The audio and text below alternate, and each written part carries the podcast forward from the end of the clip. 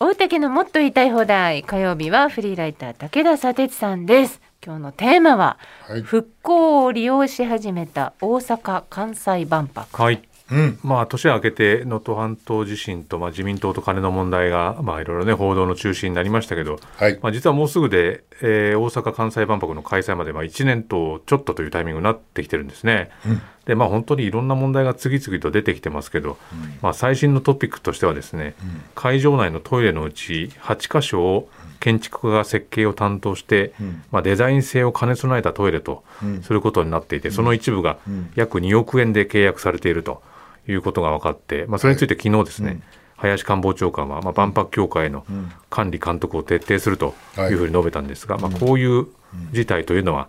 まあ、ずっとこれからも出てくるのかなと。なるほど。でとにかくこの間ずっと工事の遅れというのが、うんまあ、言われてきましたけれども先週万博協会がですね建物の工事を今年10月中旬までに終わらせる必要があるっていう目安を新たに明らかにしたんですね。でこれまではえー7月中旬というふうにしてたんですけれども、うんまあ、3ヶ月こう先延ばしにしたんですけどこんなにはい。サクッと伸ばしていいのかっていうことも当然あるわけですけれども、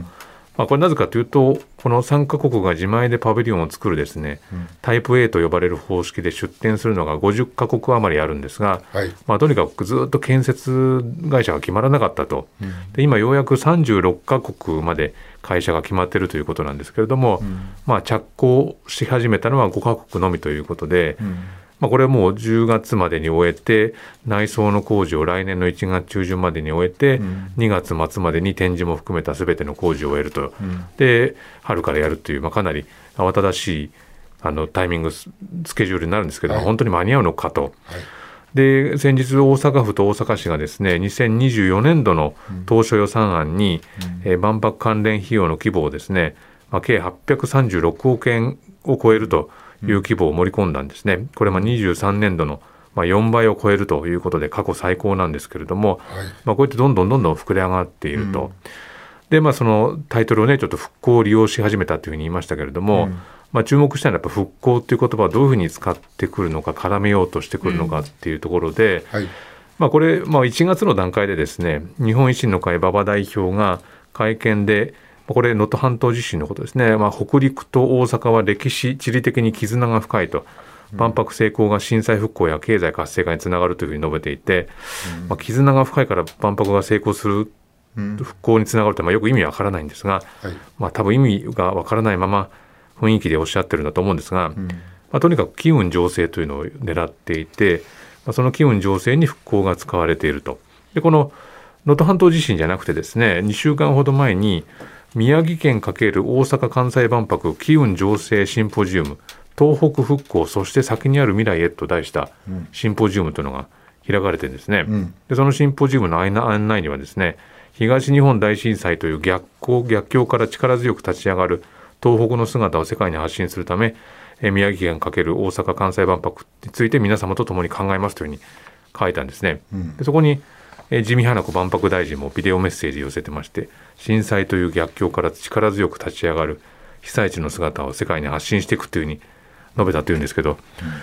さすがに違和感を覚えるなというふうに思うんですね。で、まあ、皆さんご記憶のように東京オリンピックの時にも復興っていう言葉はものすごく利用されたわけですが、まあ、今回も使おうとしていると。で実は昨年12月にですね関西万博復興ポータルサイトっていうサイトがオープンしておりまして、ん。まあ、その目的はまた機運醸成と書いてあるんですが、まあ、そこにですねこう書いてあるんですね。東日本大震災から12年これまでの感謝と笑顔で歩んできた道のりそれらはこれからもずっとと。被災地から全国世界へ未来を動かすために2025の大阪・関西万博の開催に向けて点々々と書いたんですよね。まあ、こういう抽象的な物語で動かそうとしてるけど、なかなか説得力は薄いと。はい。でちなみにあの東京オリンピックの復興オリンピックについてどうだったのかっていうことを考えて振り返ってみるとですね、これオリンピック終わった後2021年の五輪開催直後にですね NHK が岩手宮城福島の被災地1000人にアンケートを行った結果ですね、んまあ、復興が後押しされましたかとオリンピックやって、という質問に対してはえーあまりそうは思わない23%そう思わない40%ということで、まあ、否定的な回答が63%だったんですね。はい。でそう思うが2%ややそう思うが9%と、まあ、非常に少ない数値だったんですが、ただですねこの東京2020アクションレガシーレポートというですね、うん組織委員会が最終的にまとめたレポートというのがあって、そこにはこういうふうに書いたんですね。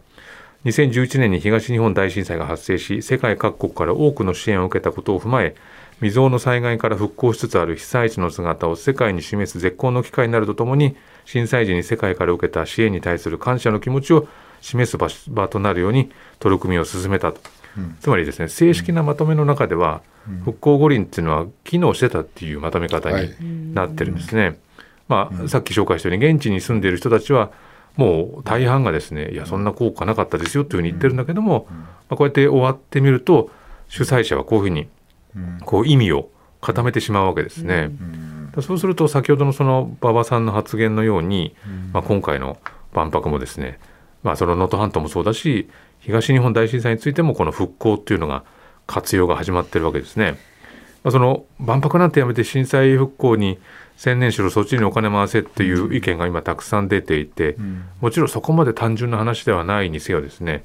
まあ、大半の施設は万博っていうのは作って壊すだけになるわけですから、まあ、壊れてしまった生活をやっぱり再建するっていうことを考えるのはまあ、真っ当な判断だというふうに思うんですけれども、ん。なかなかそうはならないと、まあ、少なくともこの今回のですねあの震災から万博っていうワードを引っこ抜いて、まあこの